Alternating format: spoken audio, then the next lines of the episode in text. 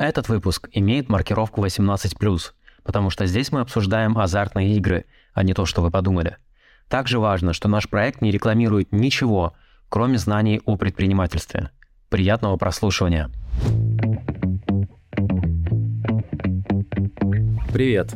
Это «По уму» подкаст о предпринимательском мышлении. Меня зовут Борис Милованов. Как и прежде, мы записываем наш выпуск на кампусе школы управления Сколково. В прошлом выпуске я говорил о том, что, по моим ощущениям, у нас есть перекос в сторону предпринимателей, чьи бизнесы связаны с тем, чтобы нести пользу обществу и повышать качество жизни людей. Я перечислял отрасли, представителей которых мне было бы интересно пригласить к нам в студию. Сегодня наш гость – представитель одной из них выпускник программы Executive MBA, вице-президент Лиги ставок Дмитрий Павловский. Дмитрий, добрый день. Добрый.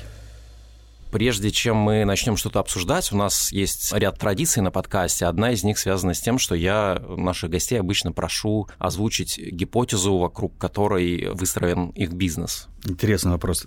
Ну, давайте попробую. Гипотеза состоит в том, что человеком с пещерных времен движет азарт. Азарт, если мы обратимся к толковому словарю, формулируется как возбуждение, основанное на увлечении чем-то. То есть, по сути дела, азарт – это некая движущая сила, драйвер внутри нас, которая позволяет нам добиваться каких-то целей. То есть, мы же понимаем, что азарт может присутствовать во всем чем угодно. В карьерном треке, там, в личной жизни, да, то есть, вот вы молодой, Борис, э, не знаю, женаты, не женаты, ну вот наверняка, когда за девушками ухаживаете, вы же с азартом это делаете, да, потому что у вас есть какая-то цель, у вас глаза горят, это вот тот самый азарт, о котором мы говорим, угу. он основан на биорегуляции организма, это гормоны, и азарт имеет много точек приложения, полезных внутри нашей человеческой жизни, очень много кейсов, где он нам помогает. Есть азарт, связанный со, со спортом, то есть это такой драйв, это адреналин,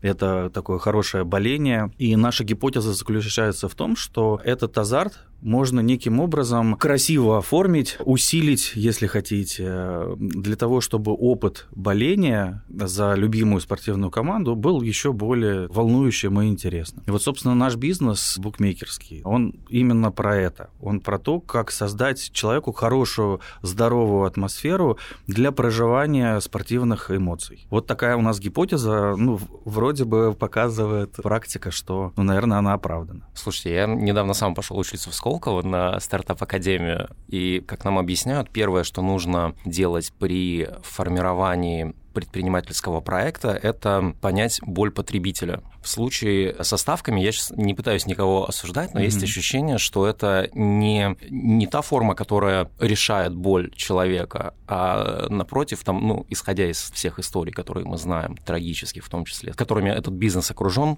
что он, э, наоборот, создает боль, а не решает ее. Наверняка у вас есть вот какое-то программное заявление, связанное с негативом. Как вы откликаетесь на такие сигналы? Ну, во-первых, э, так справедливости ради, я не уверен, что вы знаете вот много негативных примеров, или как вы там э, какое-то еще более э, острое mm-hmm. слово сформулировали, именно в контексте э, ставок на спорт. Обычно... Могу вот... рассказать две истории личные, связанные с этим. Да, что, все... Они хорошо закончились? Нет, они... Ну, одна я не знаю, как закончилась, вторая закончилась довольно грустно. Я понял. Просто обычно такие истории, они формируются вокруг там определенного класса азартных игр, там, например, игровые автоматы, или, может может быть казино. И связаны эти истории с, с тем, что многие страсти жизненные, да, они не подвластны оказываются индивиду, который их переживает. Это связано не только с азартными играми. Ну, то есть я вам могу перечислить кучу, а, кучу историй, например, там несчастная любовь, та, та же самая, да, вот просто сейчас весна, наверное, об этом а, уместно говорить. Смотрите, а, у любой эмоции есть некая, ну, такая пароксизм этой эмоции, да, то есть эмоция ярко выраженная, находящаяся за гранью. То есть вот если мы берем какую-нибудь любовь, в отношении которой ни у кого нет сомнений, да, что это прекрасное чувство, оно инспирирует многих там, на творчество и так далее, но у нее есть обратная сторона там, в виде, я не знаю, какой-то ревности, агрессии или чего-то ни было. Шекспира вспомним, да, mm. Дездемону, Мавра и все эти истории, да, которые заканчивались плачевно. Из-за чего это происходит? Из-за того, что человек, который переживает это чувство особенно остро, не умеет контролировать и как бы контейнировать в себе это чувство. Он не понимает, для чего он нужен, как его правильно, здоровым образом переживать, да. Ну вот возьмем, не знаю, какие-нибудь прекрасные французские, или, я не знаю, сейчас так можно говорить или нет, пусть будут прекрасные крымские или краснодарские вина. Ну, угу. это, есть и такие. Наверное, мы понимаем, что если вы пришли в ресторан с друзьями и хорошо проводите время за интересной беседой, и параллельно вы выпиваете пару бокалов вина, это усиливает ваши эмоции неким образом, да, какую-то, может быть, перчинку, задоринку беседе, снимает у кого-то свойственное ему напряжение, да, которое мешает ему вовлечься в разговор, и ему становится легче внутри компании это здоровая культура употребления, например, э, вина. Но при этом мы же понимаем, что можно довести это до крайности и свалиться в канаву с настойкой боярышника, ну, правильно? Да. Вот я могу вам в любом направлении привести пример гипертрофированного отношения к делу или к чувству, которое в результате наносит человеку, его там близким, определенный значимый вред. Трудоголизм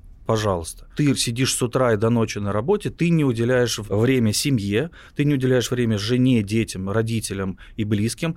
Часто это заканчивается ну, плачевно для семьи в виде, в виде развода или каких-то там несчастных семейных отношений. То есть во всем нужен а, баланс. Что мы делаем, понимая, что не все наши гости, наверное, могут правильным образом, рационально понять, для чего они это делают, наше заявление следующее, что наш продукт нужен для того, чтобы испытывать яркие спортивные, внимание, да, спортивные эмоции. Это не средство заработка, ни в коем случае. Мы об этом открыто говорим. Если ты хочешь зарабатывать, иди работай. Я сравниваю это, знаете, с походом в ресторан. Вот ты идешь в ресторан и понимаешь, что ты готов или в кино, в театр, на э, что угодно, связанное с ну, неким там интеллектуальным или э, эмоциональным каким-то развлечением. Ты понимаешь, для чего ты туда идешь, и ты понимаешь, сколько ты готов на это развлечение выделить денег для того, чтобы тебе было комфортно, чтобы у тебя внутри было правильное ощущение баланса того, что ты потратил, и какую выгоду ты за это для себя получил. Также и здесь, когда ты идешь принимать участие там, в ставках, ты должен понимать, что я сейчас готов потратить, не знаю, тысячу рублей для того, чтобы вот чуть-чуть себе, ну, некую там перчинку, адреналинку при просмотре спортивного соревнования подарить. Все, если ты при этом еще и выиграешь сколько-то денег, ну, это будет некий приятный бонус. У нас есть много клиентов, которые, например, болеют за одну команду, а ставят на другую, чтобы вне зависимости mm-hmm. от того, э, кто, кто победил да, mm-hmm. по результату матча, у тебя было там либо эмоциональное, либо mm-hmm. финансовое некое удовольствие. Да? То есть ты должен понимать, для чего и как ты это делаешь. Тем не менее, осознавая, что есть определенного рода зависимости, есть люди, которые не могут справиться, которые неправильным образом целеполагание выстраивают вокруг потребления этого продукта, мы им помогаем. Ну, пытаемся, в этом случае, помочь. В России это относительно новый вид бизнеса. Ну, он, наверное, с конца 80-х э, с точки... Ставки именно. Да, ставки на спорт э, возник. Регулирован он был там, ну, с начала 2000-х. И вот современная форма регуляции там, с 2009 года, с, с лета появилась, когда э, казино и залы игровых автоматов уехали все в игорные зоны. Угу. Букмекерство, соответственно, осталось. В то время как во Франции, которая на самом деле является родоначальником ставок на спорт, с лошадей все, да, начиналось mm. из собак, потом оно пришло в Англию, ну и уже потом распространилось по, по Европе, по миру. Этому бизнесу уже, уже там, порядка 200 лет. Поэтому у них есть гораздо больше опыт накопленный в плане, как вести, во-первых, этот бизнес, да, про, и, и какие проблемы возникают у аудитории, сталкивающейся с этим бизнесом. И они э, придумали очень неплохую историю. Она, собственно, лежит в современном ESG-тренде, называется «ответственное потребление». В рамках этого, этой цели очень много, на самом деле, бизнесов крутится. Помимо вот того, что вот вам может прийти в голову алкоголь, табак и все остальное, да. это, например, та же там Zara э, и те, те же компании, которые занимаются одеждой дешевой, они тоже подвержены этой проблематике. Шоптоголизм, да? Потому что когда ты покупаешь футболку за 500 рублей, ну, условно говоря, скорее всего, ты не будешь ее долго носить и mm. несколько раз постираешь, выбросишь и наденешь следующую футболку за 500 рублей. Ну, потому что она стоит 500 рублей, mm. и, и тебе не жалко купить 10 таких футболок. А если бы она стоила, возможно, 50 тысяч рублей, ты к ней более бережно относился. На, наверное, она бы прожила дольше. И вот именно проблема дешевых вещей, у них там, собственно, два постулата. Первое, это что это дешево, и второе, что постоянное обновление коллекции. Там раз раз в две недели. Fast fashion. Да. И, собственно, та же проблема. Ну, это... я, кстати, ну, наверное, не соглашусь, что это та же проблема. все таки это, мне кажется, не вредит здоровью особо. Поэтому... Это, это косвенно вредит здоровью через, там, мы понимаем, через вред климату и экологии, который наносит непосредственно из-за перепроизводства, из-за необходимости в, в избыточных вот capacity, именно там фабрик и так далее, вырубаются леса. Собственно, есть много проектов в сфере фэшна, которые как раз поднимают эту проблему тему и стараются перерабатывать какие-то вещи, продавать. Угу. Ну, в общем, это не тема разговора, я про то, что э, есть, есть понятный запрос у общества к разумному потреблению. А в, в нашем случае это ответственная игра. О чем говорит ответственная игра? Что если участник игры понимает, что, например, он вошел в пике, да, какой-нибудь крайний вариант, или что у него, возможно, начинает формироваться зависимость. Если человек понимает, что он, например, зависает, если он тратит больше времени полезного своего на этот вид развлечений, чем он хотел бы, если он понимает, что он проигрывает денег больше, ну или вообще как-то становится сильно зависим или вовлечен в эту сферу, он имеет право об этом сигнализировать. Организатор азартной игры по-хорошему должен предпринять меры, направленные на то, чтобы помочь человеку справиться с осознанной им самим формирующейся зависимостью.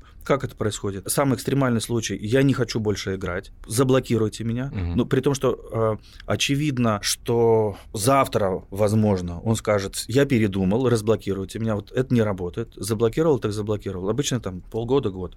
А, а с чем практика. связан такой срок? Как-то можно, можно избавиться от этого за полгода? Мы же ну, знаем, да, как в привычке формируются. Угу. Можно и раньше избавиться, ну, там, три недели, месяц. Угу. Да, в принципе, этого бывает достаточно. Но главное, чтобы у человека не только э, это при, привычка перестала формироваться, да, чтобы ее заместила, наверное, какая-то другая, более там, здоров, mm. здоровая с его точки зрения привычка. Я говорю более здоровая не потому, что эта привычка нездоровая, а потому что вообще любая история, связанная с привычкой, она тоже может иметь перекос. Mm. Да? Продолжая тему с рестораном, мы, мы не сидим с утра и до ночи в ресторане. Да? Mm. Для, для нас поход в ресторан – это либо встреча, либо удовольствие какое-то, да, с э, проведение времени с близкими и, и, и с друзьями. Иначе это, этот поход в ресторан, он будет обесценен. Но он тебе ничего не принесет в плане эмоций. Я думаю, что признать собственную зависимость — это какая-то крайне высокая степень осознанности, потому что в большинстве случаев человек не в состоянии признать за собой зависимость. То есть он будет говорить, что да я всегда могу... Ну, это там с любыми привычками связано, с которые переходят в зависимость, он всегда скажет, что да мне слезть вообще там... Да, абсолютно правильно. Поэтому здесь не нужно, не нужно собираться силами, делать какой-то каминг-аут э, и, и, и признаваться в том, что у тебя есть привычка привычка. Да? Тебе не нужно звонить и об этом просить, должен быть понятный и простой электронный инструментарий, ну, потому что мы понимаем, что там написать письмо или, не дай бог, позвонить, для многих это уже барьер. Поэтому многие бизнесы идут в сторону цифровизации для того, чтобы упростить коммуникацию там, между потребителем и брендом. Также и здесь электронные личные кабинеты, в которых человек может сказать, не хочу играть такое-то количество времени. Ты не можешь передумать. Угу. Ты можешь сказать, я хочу ограничить время пребывания в в мобильном приложении на сайте. То есть это некий такой экзоскелет, который угу. по помогает человеку создать удобную внешнюю конструкцию, которая поможет справиться, если у него внутренняя конструкция по каким-то причинам не позволяет ему с этим справиться. Даже экономически, вот с точки зрения просто вот такого капитализма жесткого, экономически нам невыгодно иметь таких гостей среди клиентов. Почему невыгодно? Ну, потому что если вот мы на уровень просто цинизма жесткого mm-hmm. опуститься, это трагедия трагедия, которая, ну, в любом случае будет распространяться, создавая какую-то там стереотипическую коннотацию вокруг нашего бизнеса, негативную. Ну, нам да, нам да. это не нужно, да, вот чтобы вот у меня Борис, например, расспрашивал, как же так, Дмитрий, да, вот у меня есть две истории. Естественно, это не нужно. Мы на уровне цинизма, да, сейчас находимся, напомню. Раз. Два. Человек, войдя в такое пике, ставя все деньги, он для нас, ну, не sustainable, да, то есть он завтра не придет, он проиграет все, у него будет драма. А нам нужно не то, чтобы он квартиру там свою продал и, и все это проиграл за раз. И потом у него разрушилась семья, и он больше дальше не испытывал этих тех эмоций, которые, по идее, он mm-hmm. должен был испытывать. Нам гораздо интереснее, если он будет правильно воспринимать, ходить, там, не знаю, с удобной ему регулярностью, получать от этого удовольствие. Эмоции, да? да, и, и он у нас будет с точки зрения лайфтайма гораздо более ценным клиентом. Mm. Ну, потому что мы хотим играть, быть на рынке в долгу. Мы уже 15 лет компания э, в этом году. Ну, в общем, цель э, играть в долгу, потому что мы себя относим не к категории компании, которая занимается азартными играми, а мы себя относим к категории спорта. А компания из спортивной экосистемы. Может быть, я сейчас чуть-чуть с темы перепрыгнул, но ну, мне кажется, это важно а, будет отметить. Потому что, смотрите, мы принимаем ставки на события угу. из мира спорта. Все слышали, что букмекеры там оценивают вероятность рождения третьего ребенка у, у Меган Марк или кого-нибудь. Ну, кто, кто победит в Евровидении. То есть букмекеров представляли в виде неких универсальных экспертов, которые могут оценить вероятность наступления любого события вообще на этой земле. Ну, потому что мы это можем выразить в цифре, да, да, коэффициенте. И это всегда более наглядно, чем какие-то там умозаключения. У нас сейчас по закону просто в России мы можем принимать ставки только на события mm. из сферы спорта. Но до этого можно было, в общем, хоть на погоду принимать. Просто ну, интересно это делать на, на спорт, потому что спорт это, это боление, это переживание. Плюс, что важно, спорт это некий референс-пример для очень многих, особенно мужчин, достижений, здорового образа жизни, того же самого азарта, упертости в хорошем смысле, преодоление себя через боль. Это некий там долгий жизненный трек, это стратегия твоя персональная. Ну, при, приятно всегда смотреть на людей, которые, превознемогая боль, какие-то жизненные преграды, все равно достигают своей цели. Но это со, со стороны спорта, мне кажется, так выглядит. Со стороны да, человека, со... который делает ставки, это выглядит так, что он придет в бар, возьмет пиво и... Э... Вы зря так думаете. Очень многие наши клиенты, они переходят именно к активному болению, они начинают ходить mm-hmm. на стадионы, потому что им это становится интересным. Рулетку посмотрим, да, где по, на самом деле от тебя ничего не зависит, да, mm-hmm. это генератор случайных чисел, механический, да, шарик крутится и выпадает куда-то. Ты там можешь думать над какими-то стратегиями, ну, в общем, на самом деле их, их нет выигрышных. А в случае спорта когда ты делаешь ставку, ты можешь, конечно, просто на обум сделать ставку. Федерер или Надаль, да? Но на самом деле, если ты хочешь быть успешным, ну, а скорее всего ты хочешь быть успешным, это тебя заставит э, сделать некий такой более э, глубокий нырок в то, что лежит под непосредственно соревнованием. А ты посмотришь, а как Федерер до этого играл, а как Надаль до этого играл, а играли ли они раньше вместе, а в какой он сейчас форме. То есть это инструментарий, который тебя заставит, по сути дела, в хорошем смысле. Вникать в культуру, да? Да, вникать в культуру спорта. Как это устроено, почему это устроено. То есть ты, ты начнешь глубже погружаться, больше нюансов видеть в той же игре, в ну, которые тебе, тебе могут понравиться другие игры, в которых ты раньше а, ну, не, не понимал каких-то особенностей и, и смыслов. А погрузившись дальше, ты соприкасаешься больше с культурой спорта, и тебе это становится интересным. Ты начинаешь ходить на, на матчи, ты начинаешь болеть, ты берешь детей своих с собой с дивана, приводишь на стадион и начинаешь болеть. Естественно, это не, не каждый так делает, да, но в любом случае мы некий медиатор, да, мы посредник, который позволяет человеку, ну, во-первых, свои свои аналитические, интеллектуальные способности раскрыть, глубже, больше разбираться в, в мире спорта, ну и через это как-то к нему поближе прикоснуться. Если говорить о самом мире спорта, то те налоги, которые букмекеры платят, а, а, у нас специфичная система налогообложения, это даже называется не налогом, называется целевыми отчислениями, они все идут на, непосредственно в спортивной федерации. То есть не, не в бюджет и оттуда, а они идут непосредственно в спортивную федерацию и нам распределяются внутри на поддержку там, детско-юношеского спорта ну, и спорта высоких достижений. То есть там не пропорционально количеству ставок на тот или иной спорт, а как-то... Пропорциона... Пропорционально mm. количество ставок на mm-hmm. тот или иной спорт, но это не единственное. Mm. Важно в то, что сегодня букмекеры являются главным источником внебюджетного финансирования mm. всего российского спорта. Мы сейчас понимаем, что на самом деле сейчас, когда очень многие спонсоры ушли по понятным причинам. Ну, спорту очень нужна поддержка. А государство, это было заложено в политике, в, в государственной, в отношении спорта. Она стремилась снизить долю бюджетного финансирования, найти какие-то способы вне бюджетного финансирования. Вот сейчас букмекеры — это номер один вне бюджетного финансирования всего спорта. Плюс, поскольку мы часть экосистемы, ну, в общем, нам важны партнерства, не просто вот реклама, да, mm-hmm. а именно партнерские взаимоотношения и с э, лигами, и с федерациями, и с непосредственно с клубами и с игрока, ну, со спортсменами, да, которые становятся амбассадорами. Очень много партнерств возникает и здесь. И не только, ну, в каких-то, в классических видах спорта, ну, футбол, да, на который приходится большее количество ставок,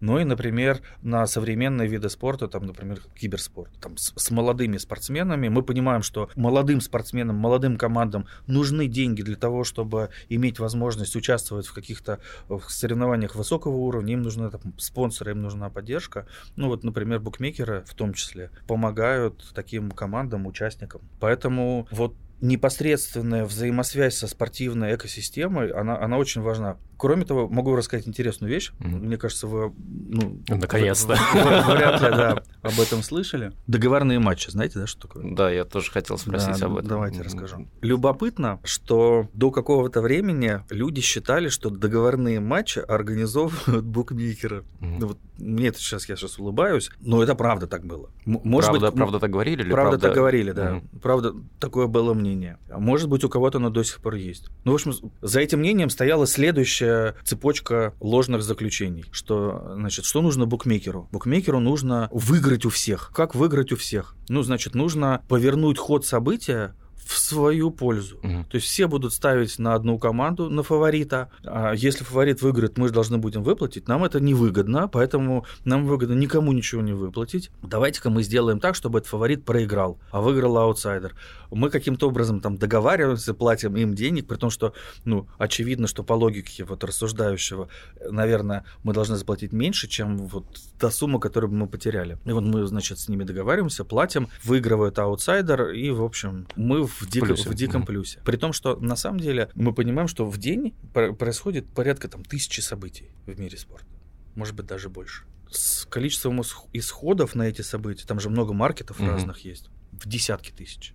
Ну, очевидно, что ну, надо быть какой-то там мега транснациональной э, зловещей корпорацией, чтобы иметь вот свои щупальца во всех и охватывать все да, э, краях земного шара, да, чтобы и с английской премьер-лигой там договориться, и, в общем, с, с, Лига чемпионов, там, и в Америку там свои щупальца закинуть. Но на самом деле, если кроме шуток, проблема действительно существовала, просто, естественно, она к букмекерам не имела отношения. Но было найдено чрезвычайно элегантное решение, каким образом букмекеры могут, наоборот, помочь в борьбе, в борьбе с договорными угу. матчами. Допустим, какие-то мошенники договорились о том, что какой-то матч будет договорным. Очевидно, что сколько-то человек ну, знают об этом заговоре. И эти люди наверняка захотят это свое знание дополнительно монетизировать. Как они им это могут сделать? Ну, как в фильме «Назад в будущее 2», спортивный mm-hmm. альманах, они же знают, каким образом да, закончится спортивное соревнование, они идут к букмекеру и делают ставку на тот исход, в, который, в котором они уверены, да, потому mm-hmm. что там же договоренность есть. Событие завершается, а они получают деньги. Классно. Как заработать еще больше? Если ты придешь к букмекеру и миллион долларов принесешь, букмекеру это покажется подозрительным. Uh-huh. Тем более, что ты ставишь на аутсайдера. Поэтому э, эти группы формировали там некие преступные синдикаты из многих людей, которые ходили к разным букмекерам и по чуть-чуть, понемножку uh-huh. как-то ставили на эти исходы. Таким образом, приходим к выводу, что на самом деле у букмекеров есть информация, на основании которой, если и правильно, если правильно вычленить, а тем более, если это еще с другими букмекерами неким образом там а, опылиться, то можно какие-то подозрительные паттерны вычленить и потом с ними что-то делать. На этом принципе и была основана система, она называлась сначала Betting Fraud Detection System, BFDS, и сейчас эта система там неким образом прошла несколько витков эволюции, и она установлена везде. То есть вот во всем футболе она установлена. А в Международном Олимпийском комитете после, после ФИФы она была установлена. Мы, собственно, вот как бы были одной из первых компаний в России, которая вошла в ассоциацию букмекерских компаний, которые участвуют в поддержке этой системы. Мы должны показать людям, объяснить спортсменам, судьям, спортивной экосистеме, да, на негативных последствиях. Что может быть? Как с этим бороться? Если к тебе подошли с каким-то непристойным предложением, как тебе правильно на это отреагировать, кому тебе проинформировать? Целые большие системы есть mm-hmm. обучения в, в, в мире спорта. И, собственно, букмекеры в, этом, а, в этой системе имеют э, достаточно важную роль, поскольку они подсвечивают какие-то возможные проблемы. Когда эта система была запущена, количество договорных матчей снизилось просто драматически. Ну, то есть там, на, там в разы. Сколько раз за 15 лет Лига Ставок завершала финансовый год в убытке? Большую часть из этих 15 лет. Серьезно? Серьезно. Ну, давайте разделим этот вопрос mm-hmm. на две части. Во-первых, про риск. Ну, в, в определенной степени, конечно, риск есть, но все-таки у нас же бизнес, да. Mm-hmm. Мы не играем. Ну и на самом деле мы, мы не хотим, чтобы э, вот наши клиенты тоже играли. Да? Я хочу, чтобы это лейтмотивом у нас mm-hmm. э, шло в разговоре. Э, у, у нас есть как на не знаю, там, на финансовых рынках, там, на, на бирже, да, есть э, там, стоп, стоп-лоссы, есть система управления э, ликвидностью, риск-менеджмент и так далее. То есть, ну, когда мы видим, что есть какая-то наша liability, то есть ответственность, э, сколько возможно мы выплатим, ну, включаются алгоритмы, которые, там, например, уменьшают коэффициент здесь, увеличивают, делают привлекательным противоположный mm-hmm. коэффициент, он становится даже, например, лучше, чем там средний, среднерыночный намного, ну и какой-то оборот перетекает туда, чтобы сбалансировать э, портфель. Плюс у нас много клиентов, у нас много спортивных соревнований, и вот этот риск по закону, закон больших чисел, который, в общем, неким образом приводят статистику к каким-то там к состояниям мат, мат ожидания. Ну, при этом, если вы спросите, выигрывают ли у нас крупные суммы, ну, конечно, выигрывают. Ну, иначе бы ну, люди, наверное, не играли. Всякое бывает, ну, и, наверное, это хорошо. Есть какие-то, естественно, сенсации, ну, то есть все ставят на, на победу там, Франции, например, э, на чемпионате мира, который вот у нас был. Ну, mm-hmm. она выигрывает. Ну, уж тут никакие тебе стоп-лоссы, стратегии, естественно, не, пом- не помогут, но вот это некий вот момент, когда нужна там ликвидность, и, собственно, поэтому в этом бизнесе работают крупные компании. Поэтому к нам предъявляются законодательно ну, очень серьезные требования, превосходящие даже требования к банковским организациям. Но вы спросили про там, результат по году, да, там, mm-hmm. я подразумеваю, что, наверное, вы имели в виду чистую прибыль. Она была отрицательной в силу того, что ну, я могу рассказать рассказать. Это связано как раз вот с темой предпринимательства, угу. да, тот риск предпринимательский, на который мы пошли когда создавали этот бизнес. Мы создавали этот бизнес, начали создавать в конце 2007 начале 2008 года.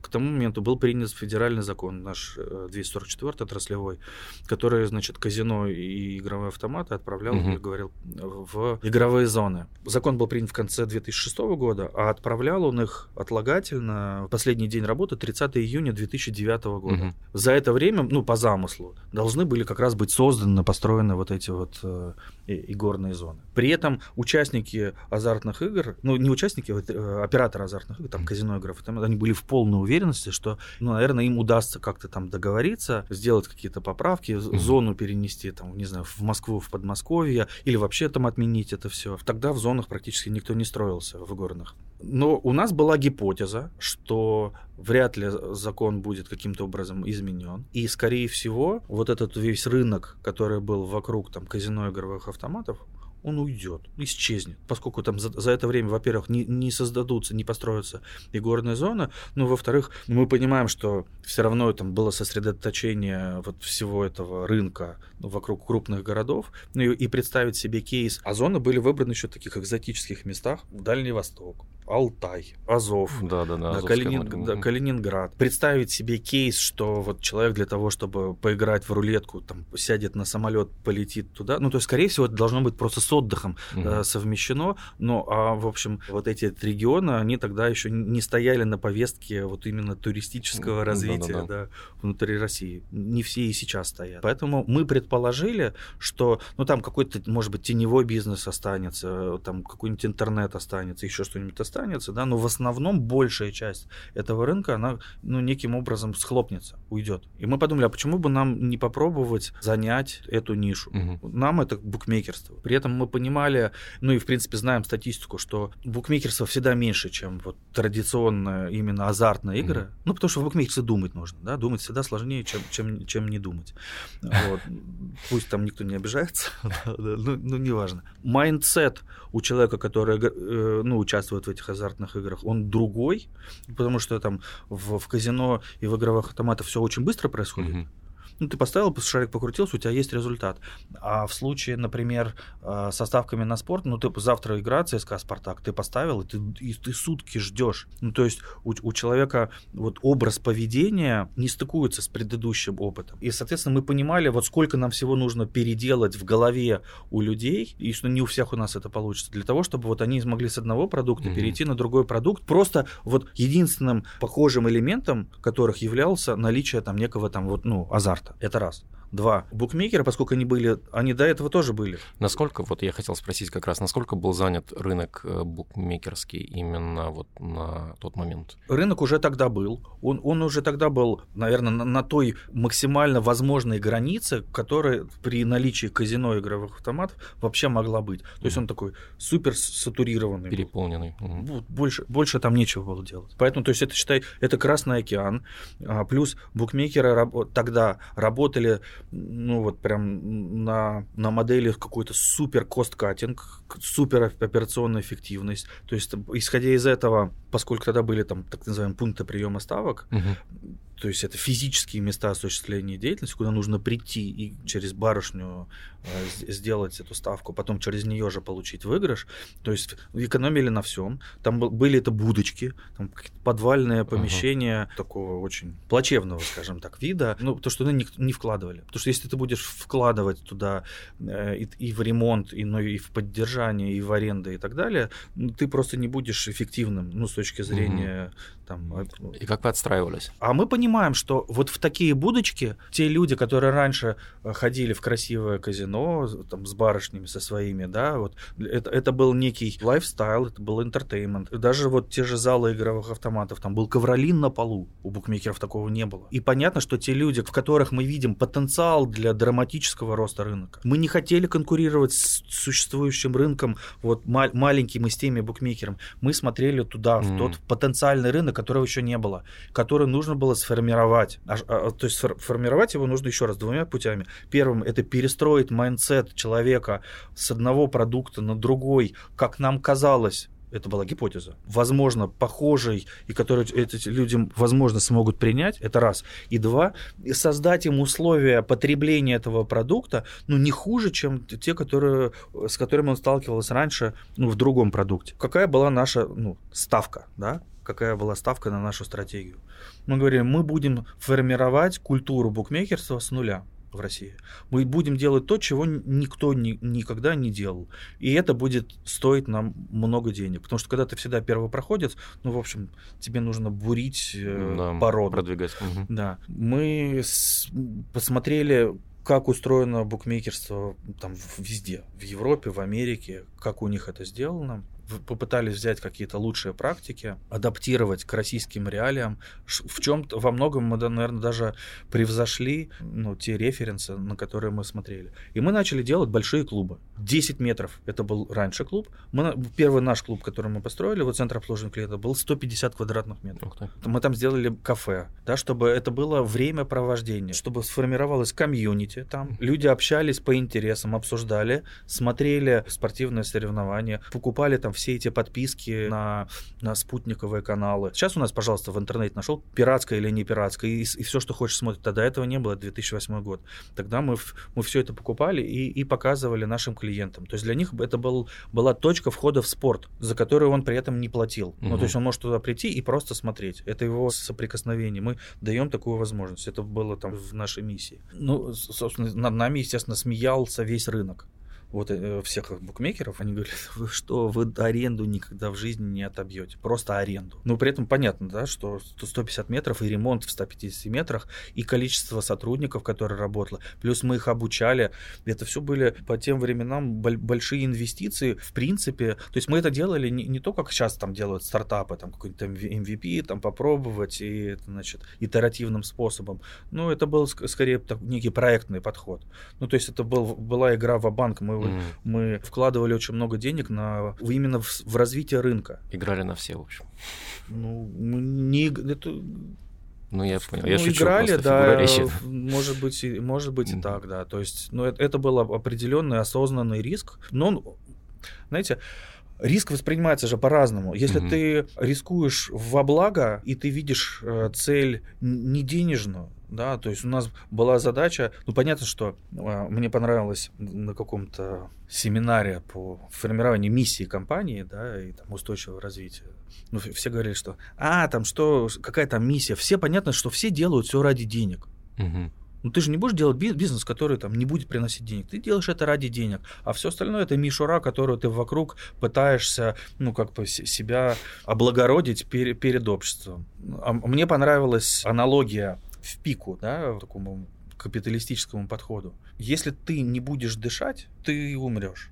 То есть воздух тебе необходим для того, чтобы ты жил. Но ты не живешь для того, чтобы дышать. Ты живешь для чего-то другого. Также и также и деньги. Если у тебя бизнес там на каком-то этапе не начнет генерировать, ну то есть сначала ты не сможешь привлекать, ты умрешь, и собственно это причина смерти там большинства стартапов, угу. да, что там. Долину смерти не проходит. Да. Угу. А, а дальше, ну ты в, на каком-то этапе там должен, наверное, начать зарабатывать. Ну ли, либо там продолжать э, кормить видениями будущего все следующих и следующих инвесторов. Ну в общем вариантов других нет. Но вот ты должен начать зарабатывать, и вот эти деньги, которые ты зарабатываешь зарабатываешь, это есть тот воздух, без которого ты жить не сможешь. Mm-hmm. Но ты не делаешь этот бизнес для того, чтобы дышать. Ты его делаешь, ну, наверное, большинство осознанных людей, я убежден в этом, они делают это для чего-то большего. Для mm-hmm. того, чтобы там свою мечту о более прекрасном мире в рамках того, что я могу улучшить и, и привнести, реализовать себя. Заработок еще важен не с точки зрения просто денег и возможности тебе развиваться дальше, а это некое доказательство себе, что ты на правильном пути. Угу. Это, это некая обратная связь от мира и от жизни, что ты все делаешь правильно. Перестал зарабатывать, значит, ну, значит что ты делаешь неправильно. Ну, если там сильно, сильно mm-hmm. упросить. Поэтому для нас было важно много первых лет формировать рынок, инвестировать деньги и, именно в рынок. А дальше произошло очень интересное. Мы открыли нескольких таких клубов и, и клиенты вот этих всех вот, э, в общем, веселых наших конкурентов, которые над нами смеялись и пальцем показывали, они все пришли к нам. И вот эти, пусть дешевые в аренде клубы конкурентов, они стали пустыми стоять. И скоро стало очевидно, что ну, единственный возможный формат, это уже такой формат. И таким образом мы, создав свои клубы такими, предопределили развитие отрасли. всего угу. рынка и всей отрасли, ну там, наверное, в более в сторону качества, в сторону сервиса сервиса, да? Сервиса, угу. да, в сторону уважения гостей и клиентов. Сейчас, понятное дело, что сейчас там mobile first и все остальное, цифровизация, там, несмотря на то, что у нас достаточно большая была в пике э, сеть, у нас было порядка 700 центров обслуживания клиентов по России. При этом мы еще не, по количеству именно вот этих центров были не на первом месте. Вот, вот эти все центры, они приносили порядка 20-25% выручки. Mm. Представляете? Да? Mm-hmm. А все остальное это онлайн мы должны следить за, за современными ну трендами. Mm-hmm. Какие-то, конечно, у нас центры остались, но сейчас все, все переходит. И поэтому как раз вот битва за внимание, битва за время более актуальна. Потому что инструмент входа, он один для всех. Я еще хотел, знаете, что обсудить. Мы там в одном из первых выпусков обсуждали с нашим героем такое явление, как э, предприниматель в корпорации то есть это попытки корпораций применить предпринимательские подходы в своей деятельности. Есть ли у вас такие направления, грубо говоря, когда там есть какая-то команда людей, которые вы говорите, ну, что-нибудь создавайте? Знаете, это сложная тема, и более того, все там коллеги, которые говорят, что этим занимались, и говорят, что занимались этим успешно, если пообщаться с другими их коллегами, ну, оказывается, что все под неким ага. вопросом. Я могу общее соображение своими личными поделиться на этот счет. Я не считаю себя экспертом в этой в этой сфере. Но, естественно, свое мнение имею. Ну, то есть давайте вот посмотрим. Был такой хороший пример, когда была сеть Blockbuster в Америке, да, да проката DVD-дисков. Угу. И, значит, воз, начал возникать Netflix, который, значит, сначала не видели как угрозу. Гастингс ходил э, в блокбастер и предлагал всего себя купить ну, за 10 миллионов долларов. 50, по-моему. По угу. Тоже смеялись угу. над ним, да. Сейчас смех это очень опасная вещь. Вот как только ты над кем-то начинаешь смеяться, нужно так и стоп. Угу. Может быть, э, этот человек сильно... меня съест угу, угу. через 5 лет. Э, поэтому, в принципе, такой хороший прием если ты над кем-то смеешься, Опасайся. Да, опас, опасайся, да. Потом, через какое-то время, когда стало понятно, что вроде бы как э, бизнес-модель Netflix, которая там несколько раз менялась, э, но тем не менее, что она выглядит как киллер бизнес-модель, Blockbuster э, начал делать клона Netflix. У них было мало времени, и они понимали, что вот для того, чтобы туда впихнуть все эти идеи, которые Netflix уже там от, оттестировал достаточно быстро, ну вот классическим корпоративным подходом будет сделать очень сложно. Потому что что что такое классический корпоративный подход? Это набор процедур, иерархий, функциональных обязанностей и всего остального. И самое главное, это корпоративная культура, которая часто бывает, что по факту она другая, чем декларируемая корпоративная культура. Поэтому способ, который первым приходит в голову, как можно вот все это сделать отдельно, ну это высадить создание нового продукта искусственным образом из корпорации. Физически высадить. Ну, то есть, вот в случае с блокбастером они как сняли отдельный офис, там вице-президент, по-моему, который занимался созданием этого продукта, он сказал, так, мне не трогать, я ни перед кем не отчитываться, вот мне нужно столько-то денег, и все, я к вам вернусь там через mm-hmm. какое-то время. И все, они там начали сами у себя а, с нуля, условно, в гараже, создав те правила, те, ту, ту культуру, которая им была нужна, они в принципе это сделали. Просто единственное, что Карл Айкон, а, акционер блокбастера, он сказал, типа, нахрен это нужно, закрываем этот проект, у нас все правильно, не поддаваться панике. Мне кажется, это неплохой пример того, как это может быть сделано. Всегда корпоративная культура, ну, если только это не есть сам стартап, она всегда... Мы понимаем, что у компании есть стадии развития, стадии зрелости, да, mm-hmm. на разных стадиях нужны различные способы формирования культуры, идентичности компании, инструментария инструментарии управления, они, они разные. Компания от 500 человек, даже там от 150 человек, вот это число Донбара, оно, оно очень важное, да, то есть когда все начинает рассыпаться, угу. да, то есть это вот максимальное число, которое может удерживаться в рамках одной экосистемы. Мы туда начинаем добавлять а, людей, племя расходится угу. на две части. Также и в компании больше 150 человек, люди уже перестают друг друга знать по имени, я уже перестаю знать, кто чем занимается, все. Эту систему нужно удерживать другими способами, чем просто межличностным взаимодействием. И этот способ это корпоративная культура. Она есть и раньше, но вот то самое значение оно при, при, начинает принимать именно тогда. 500 плюс, да? Даже 150 плюс. Mm. Но, но, но на самом деле там моя оценка 500. Но от 150 уже нужно конкретно над этим работать. Mm-hmm. И способы управления. От ручного управления оно перестает работать. До этого оно прекрасно работает потом оно перестает работать. И тебе нужно что-то делать другое. Ну, там разные компании двигаются разными способами. Кто-то там делает кросс-функциональные команды, а, кто-то делает там, вертикальную структуру, кто-то там сайлы делает, ну, вот эти вот блоки большие делают. Ну, у, у всех по-разному зависит от, от видения, как это эффективнее. Mm-hmm. От, от бизнеса, возможно, зависит, от каких-то там традиций в индустрии. Ну, в общем, много существует причин. И эта культура, она потом начинает, ну, собственно, когда тебе 150 человек в компании, компании, тебе не нужно вот это вот э, корпоративное предпринимательство. Оно у тебя и так корпоративное mm-hmm. предпринимательство, ну, скорее всего. Потому что ты еще вот тогда вот, наверное, на заканчивающемся этапе там стартапа. Я там, обобщаю. А потом, когда ты очень большой становишься, вот тогда тебе нужно корпоративное предпринимательство. Потому что, потому что тогда все начинают, иерархии возникают, грейды возникают, возникают какие-то там, ну вот уже такие более ленивые корпоративные конструкции, да, угу. конструкции, разделение ответственности, а мне нужно согласование оттуда, оттуда и так далее. Но здесь как компания построена. И поэтому, если ты в этой среде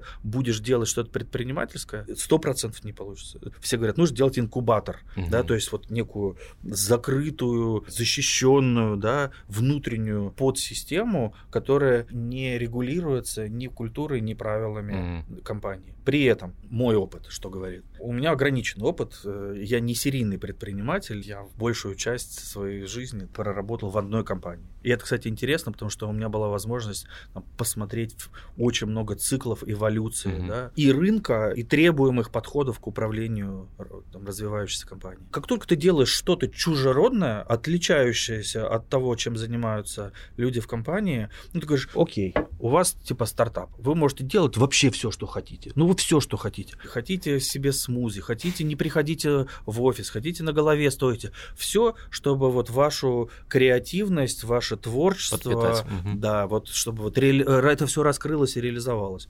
В это время другие разработчики ходят мимо тебя и смотрят и думаешь, нифига себе, я тоже так хочу, почему мне так не... А он еще и получает наверняка больше, а с меня еще и спрашивают, а у него, если не получится, то ничего страшного, ну, потому что это стартап. А если получится, ему еще и, скорее всего, опциончик там дадут в, этом, в этой истории. Mm-hmm. И получается некий Перекос, искусственно да. созданный mm-hmm. конфликт внутри. Одних и тех же людей. Мы же понимаем, что это ну, часть компании, да? да, но по факту это выглядит как некое там злокачественное образование, которое пров- провоцирует имманентно конфликт, и он начинает зреть. Поэтому вот это все с глаз долой, mm-hmm. чтобы этого никто не видел. Приведу пример. Он не совсем про это, но примерно про это. Когда мы поняли, что мы на самом деле IT-компания, там у нас 400 разработчиков, мы, в общем, про IT. А сколько у вас, кстати, общий штат э, компании? Порядка двух тысяч. Mm. 400 разработчиков у нас. Пятая часть, да. Да. Это вот это люди, которые там занимаются созданием там разработчики плюс продуктологи и так далее. То есть у нас очень много э, именно классических таких IT-компаний. Мы поняли, что для того, чтобы мы могли делать классные продукты, нам нужны классные специалисты для этого. А для того, чтобы у нас были классные специалисты, мы должны создать для них среду, к которой они привыкли. Ну, условно, там, я не знаю, Google, Яндекс, Авито и так далее. То есть те крутые компании, которые вот прямо вот у себя создают очень классный гумус, да, вот в котором могут расти и развиваться там IT, IT-специалисты. И мы поняли, что мы, как работодатели, мы теперь конкурируем с IT-компаниями потому что при прочих равных, скорее всего, человек захочет пойти в Яндекс. Угу. Может быть, это и хорошо. Что нам сделать так, чтобы захотели к нам пойти? Ну, как минимум, мы должны стать не хуже Яндекса. И для этого при- пришлось перестраивать, на самом деле, очень много в, внутри компании. Так вот, когда мы начали для айтишников создавать отдельные как бы, правила игры и условия, ну, например, мы им разрешили ходить в кроксах в офисе. А у нас был один офис, а всем остальным мы запрещали ходить в кроксах. Ну, это, ну потому что приходят клиенты, контрагенты и видят, что у нас люди ходят в кроксах. Угу. Ну, не хотелось. А айтишникам можно. Плюс айтишник получает в три раза больше, чем бухгалтер. А бухгалтер об этом знает, то, что он выплачивает. Угу. Плюс айтишник получает условные там какие-то субсидии на питание. Мы их бесплатно там кормим в кафе, в бизнес-центре. Плюс у них есть ДМС, плюс у них есть это, это и это. И возникает бунт на корабле. Приходит и говорит, слушайте, они и так получают больше, а вы им еще и наваливаете сверху. Давайте нам тоже. И, и возникают вот те самые перекосы. Что мы сделали? Мы сняли отдельный офис и айтишников перевезли в отдельный офис. Это первое решение, которое мы тогда сочли правильным. Но оно дезинтегрировало команды. Потом в итоге мы там все поменяли, еще несколько процессов прошли, поменяли корпоративную культуру, всех обратно вернули вместе, пока пандемия не пришла. Ну, в общем, много процессов. Поэтому еще раз, раз убирать и изолировать максимально, давать полную автономию этим системам, не теряя контроль. Ну, то есть это же все равно для чего-то mm-hmm. делается, и нужны какие-то сроки. А внутри давать полную автономию, это, это раз. Два, у нас кризисов-то много да. в стране. Что, что в кризис стандартное управление сделает первым делом. Он делает кост-каттинг, ты, потому что у тебя, что у тебя? У тебя верхняя строчка угу. нестабильная, ты думаешь, мне не заплатят, у меня растет дебиторка, ну, мне не платят, угу. у меня уходят клиенты, я не знаю, что будет завтра, нужен ли будет мой продукт завтра, потому что там, может быть, у людей будут первоочередные потребности. Какие нахрен дополнительные расходы и, и, и всякое предпринимательство, стартап? Ты сократишь это первым делом всю, ну вот, все, все что такое опци, опциональное и так далее. А на самом деле вот на, наука и вот, вот профессора в Сколково, они говорят, что это, это последнее, что нужно сокращать. Потому что, возможно, Они вот этот внутренний решение, стартап, да?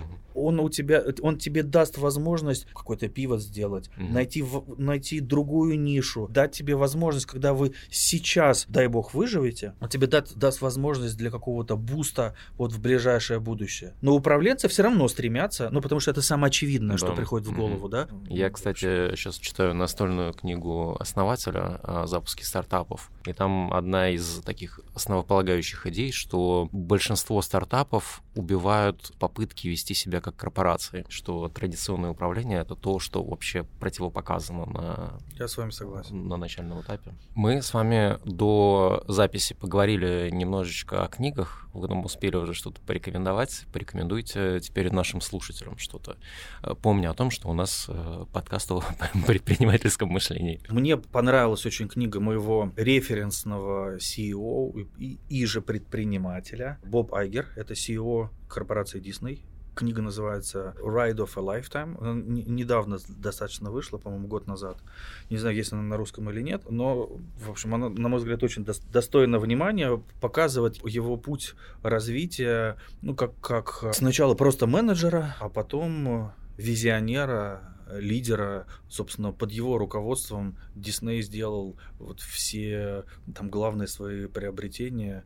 На самом деле является владельцем и Пиксара, и, и там 20 век Fox, и, собственно, эти переговоры он вел с основателем Apple. Джобсом? Да, Джобсом, да.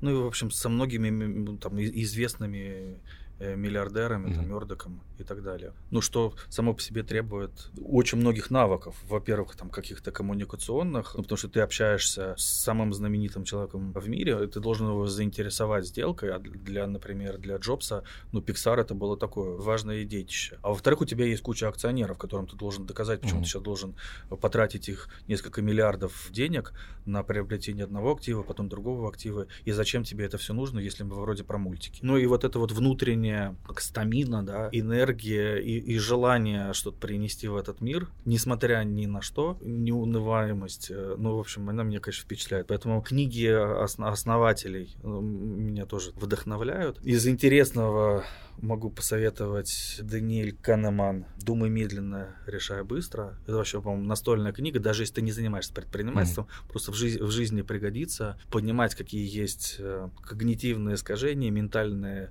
ловушки, как работает человеческий мозг, принимая решения. Еще мне нравится книга «Ритмограф», по-русски «Конец конкурентного преимущества». Mm-hmm. Это как раз вот про то, о чем мы говорили, про предпринимательство в корпорациях. Ну и вообще предпринимательство. Круто. Я, кстати, вот обратил внимание, что у нас ни один гость еще не повторился. Все рекомендации абсолютно разные. Спасибо. Очень крутые рекомендации. У нашего подкаста появился новый замечательный партнер, это Alpina Publisher. Мы им рассказали, что вы у нас будете в гостях. Они сами решили выбрать книгу, которую получите в подарок. Это Масааки Имай Кайдзен. По их рекомендации передаю Благодарю. вам эту книгу. Да, книга является первоисточником концепции Кайзен. Она содержит идеи, инструменты, которые будут полезны всем руководителям. Книгу можно купить на сайте alpinabook.ru. Рубрика имени Лили Сафиной. Привет! Добро пожаловать в игру «Монополия за 90 секунд». Задача – объединить два предмета, явления или сферы деятельности в бизнес-идею, стартап, дело жизни. Главное, чтобы это новое могло приносить вам прибыль в будущем. Можно придумать один, два или три бизнеса. Сегодня объединяем создание муралов и разведение насекомых. Время 90 секунд. Ограничение. Бизнес не должен быть связан с прямой продажей. Удачи! Время пошло.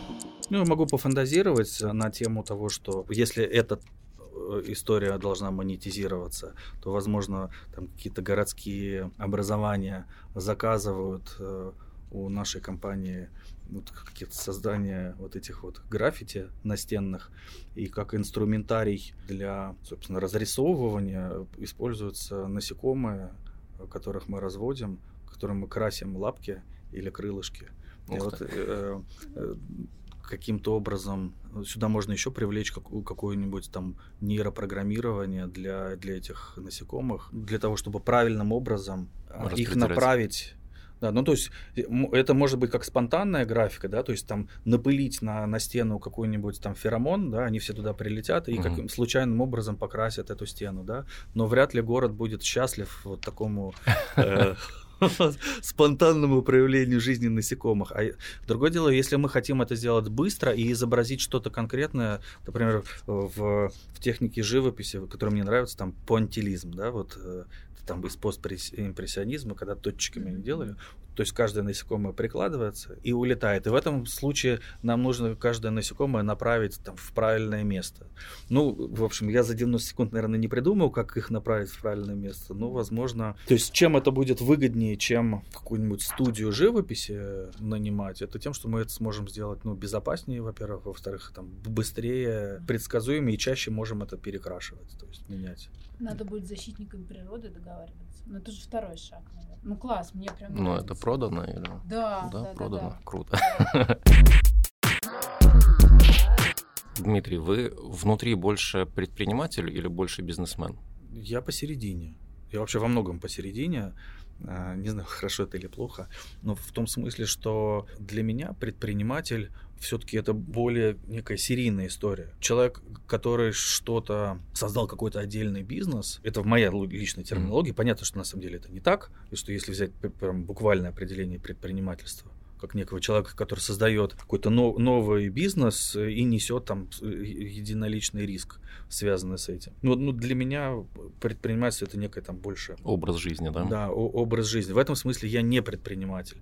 Но при этом для меня предпринимательство очень важно является, поскольку оно позволяет широко смотреть на вещи. Вот этот mindset, да, mm-hmm. что, что ты постоянно себя челленджишь и других челленджишь. Ты не можешь успокоиться, ты всегда хочешь большего, лучше и так далее. Это с одной стороны. С другой стороны, у меня есть там некая определенная роль внутри компании, а мне тоже нравится то, то чем я занимаюсь. И какие-то там инструментарии, связанные с менеджментом, там, стратегирование, да, или, или что бы то ни было. И поэтому в этом смысле, ну, мне кажется, что мне повезло, что мне удается совмещать вот эти обе компетенции, роли, роли да. А вот этот mindset, о котором вы говорите, его можно ли привить или, или с ним только рождаются? Знаете, это хороший вопрос. Я могу поспекулировать на эту тему из общих соображений.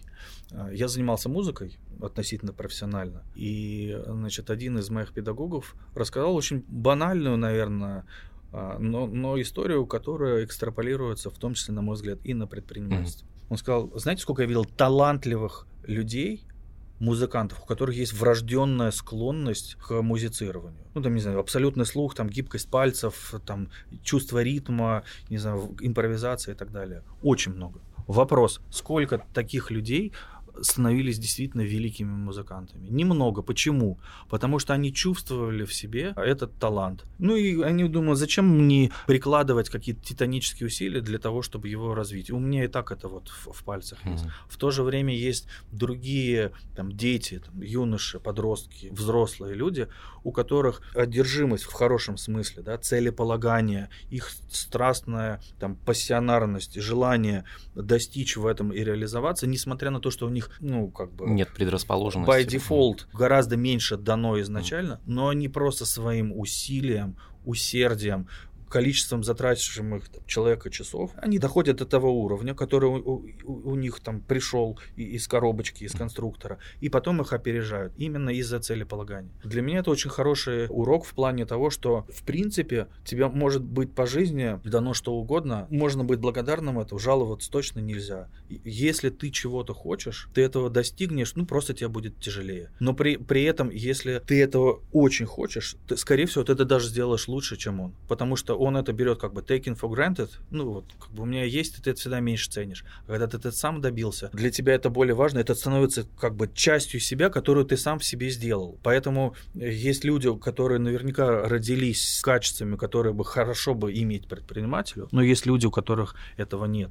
И они могут просто в себе эти качества и, и черты развивать. Не у всех это получится, но я уверен, что если ты следуешь за целью, и для тебя это действительно важно, ты на это решился, никаких препятствий точно нет, никаких. Главное это вот смелость и, и воля к победе, несгибаемость. Знания это все ерунда, вот, вот честно, практика показывает. Знания они потом придут. Более того, неуспешные знания, как мы знаем, ценятся гораздо больше, чем какие-то успехи, потому что успехи ну, считаются там некими ошибками выжившего, угу. да, а в те негативные опыты предполагается, что ты туда больше не, не пойдешь, и ты сформировал для себя личное пространство некого негативного опыта. Вот если взять Израиль, например, то не только в Израиле, просто у нас был модуль в Израиле, где мы знакомились с экосистемой предпринимательской в Израиле. Там очень там вечер сильно развит. И вообще там 60% всего, что есть в айфоне, в Израиле там изначально придумано и было выкуплено. Ну, потому что у них такая, у них формируется с детства. Мы же понимаем, что там при, такие же люди рождаются. Ну, такие угу. же люди. И что э, эти навыки, они, наверное, не наследуются. Приобретенные, я имею в виду. Да. Но там таких людей больше. Почему? Ну, потому что там есть некая культурная обусловленность, геополитическая обусловленность и так далее, которая помогает людям формироваться именно таким образом. И там вечерный капиталисты, выбирая себе там в портфель компании, они всегда смотрят на фаундера, они смотрят, сколько у него было неудач. Фейлов. Да. Угу. Если у него там было три фейла, это очень круто. Его возьмут с гораздо большим рвением, чем человеку, у которого был за спиной один успех. Вот смотря на все это, я понимаю, что вообще никаких ограничений. Только в себя верить и вот перед собой иметь эту звезду. Круто. Спасибо большое за этот пример. Дмитрий Павловский был у нас в гостях. Это подкаст по уму. Меня зовут Борис Милованов, редактор проекта Лиля Сафина. Поставьте нам лайк, подпишитесь на нас и до встречи в новых выпусках. Пока. Спасибо. Спасибо.